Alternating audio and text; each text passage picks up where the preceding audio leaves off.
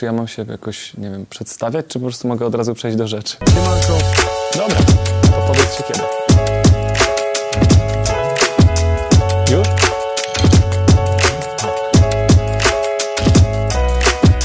Cześć wszystkim, jestem Mikołaj. Mówią na mnie Mixer, zajmuję się rapem. Rapuję już kilkanaście lat i moje środowisko nie kojarzyło mi się e, za bardzo z Bogiem. E, Mój dom rodzinny, można powiedzieć, że raczej jest liberalny i, i babcia, która mnie wychowała, zawsze mówiła, że jak będę chciał, to sobie wybiorę, w co będę wierzył. No i tak sobie żyłem, żyłem, chodziłem na filozofię. Nagle minęły te lata w poszukiwaniu odpowiedzi. Wierzyłem, że w filozofii na pewno jest prawda, tylko kwestią czasu jest, kiedy ją poznam. Okazało się, że filozofia pomnożyła pytania. Grzeszyłem, bardzo dużo grzeszyłem, nie wiedząc, że grzeszę. Wydawało mi się, że jestem dobrym człowiekiem, bo robiłem dobre rzeczy. E, Z wiekiem zauważyłem, że zło przychodzi o wiele łatwiej niż, niż dobro. Jako dzieciak kradłem, mm, jako starszy e, człowiek, starszy, no, można powiedzieć dwudziestoparoletni, prawie trzydziestoletni, mm, cudzołożyłem, e, można powiedzieć, że kłamałem. Nawet nie można powiedzieć, a kłamałem. I właśnie to kłamstwo pokazało mi sytuacja życiowa, w której się znalazłem ze swojej winy i z myślenia na zasadzie dam sobie radę, jedno kłamstwo przykryje drugie, drugie kłamstwo przykryje trzecie i na pewno jakoś to będzie.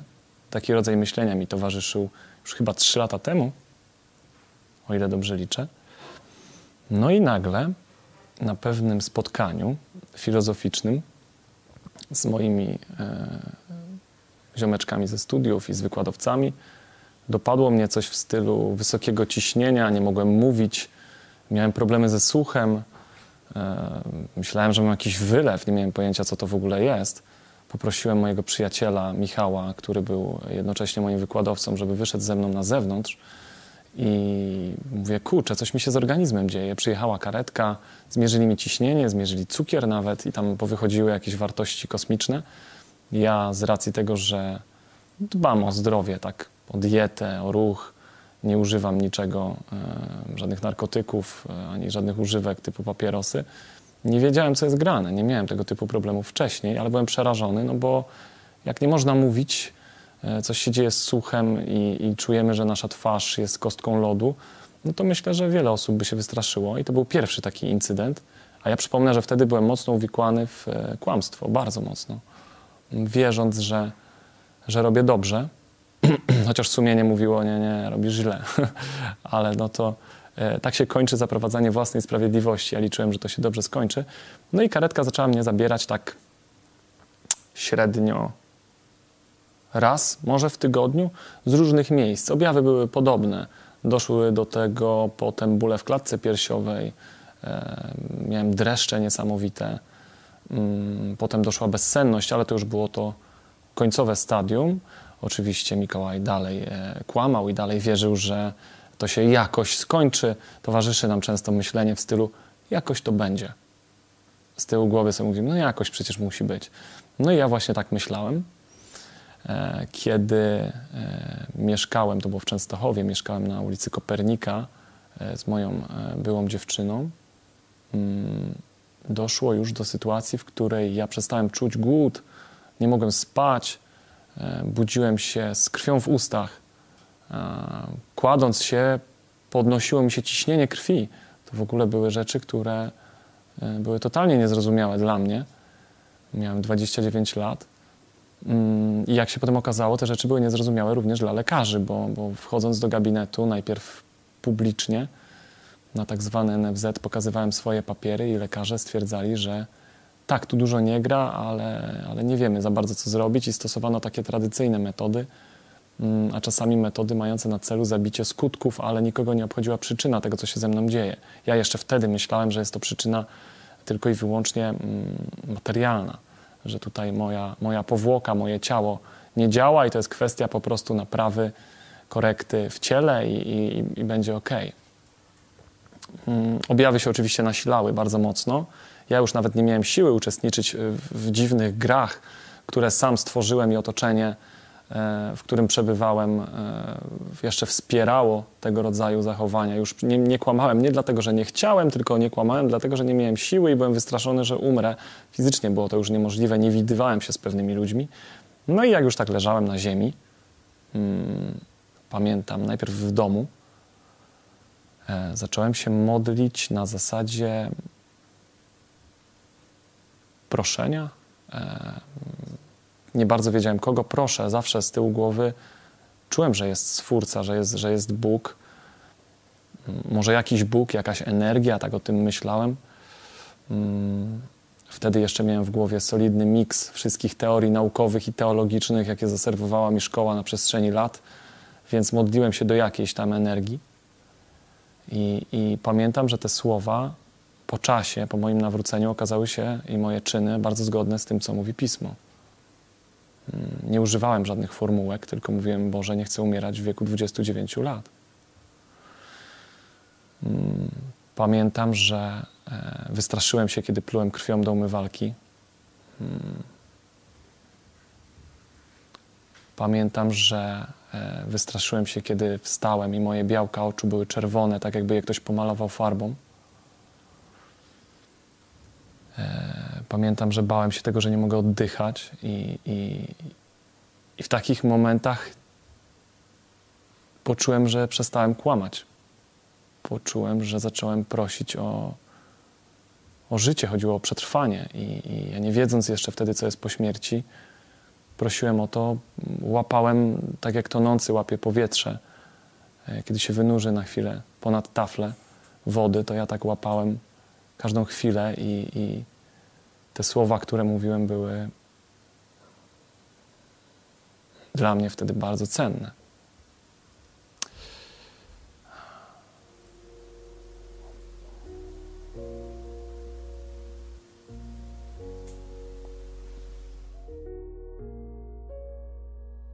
Pamiętam, że mój brat się nawrócił. Ja nie wiedziałem, co to znaczy.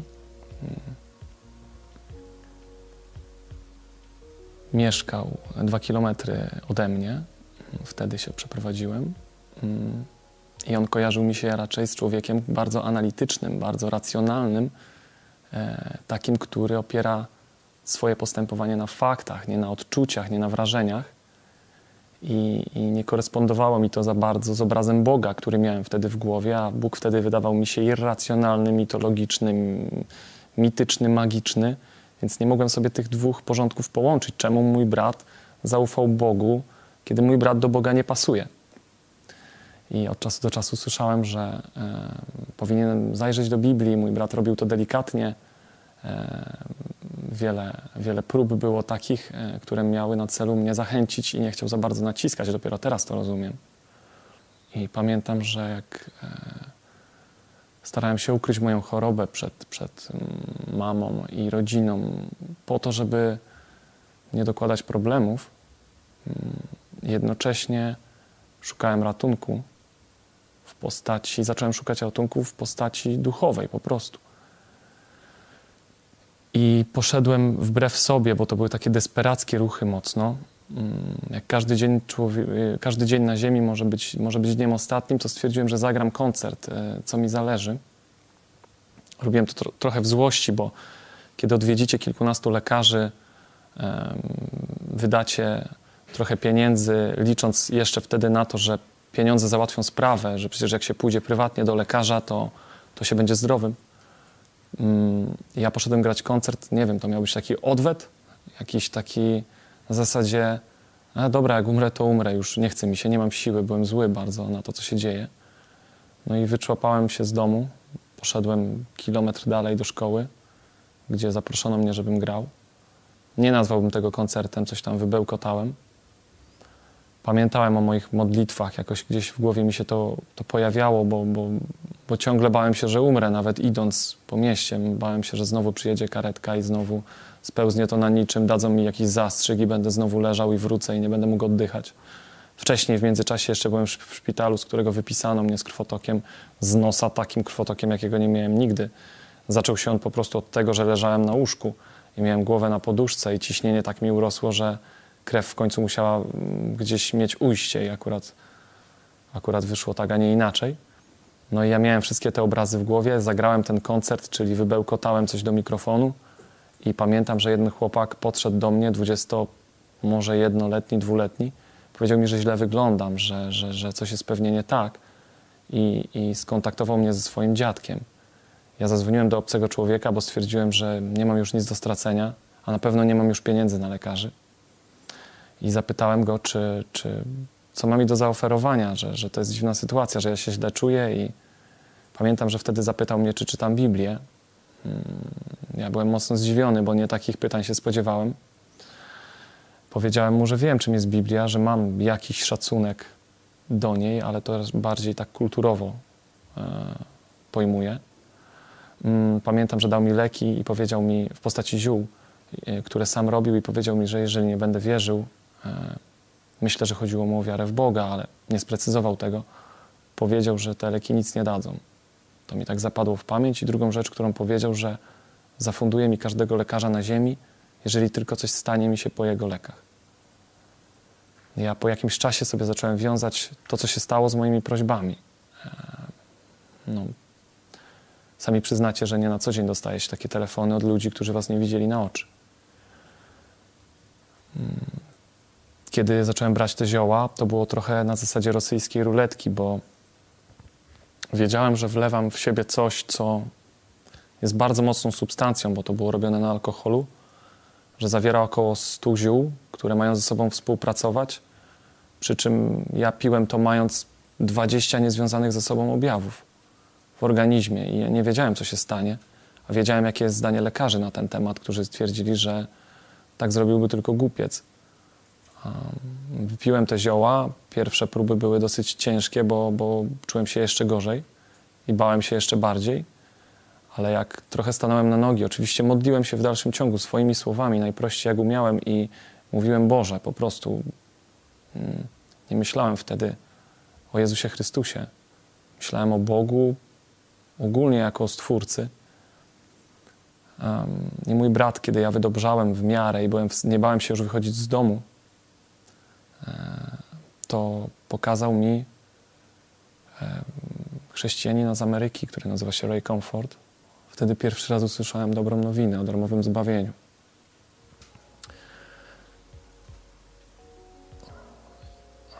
I to, co mnie uderzyło najbardziej, to, to fakt, że, że Chrystus mówił o mnie.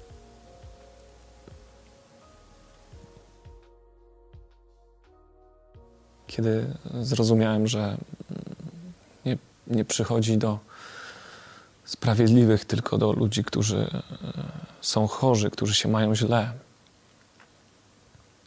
których dusze są, są niszczone przez diabła i do ludzi, którzy zmierzają prosto do piekła.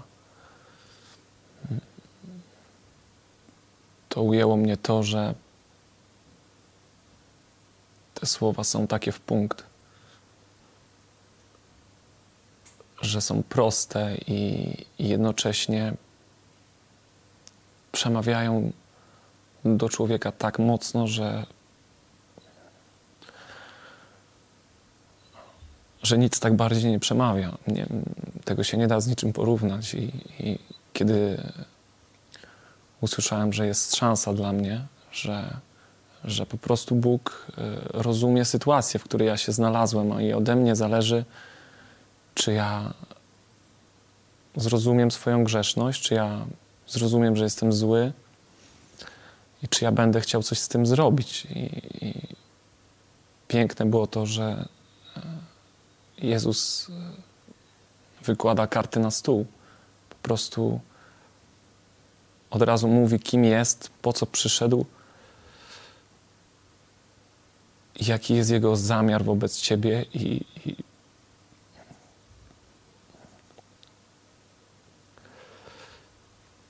I tego samego wieczoru, kiedy, kiedy usłyszałem dobrą nowinę, poszedłem do pokoju, przeprosiłem Boga za to, co robiłem.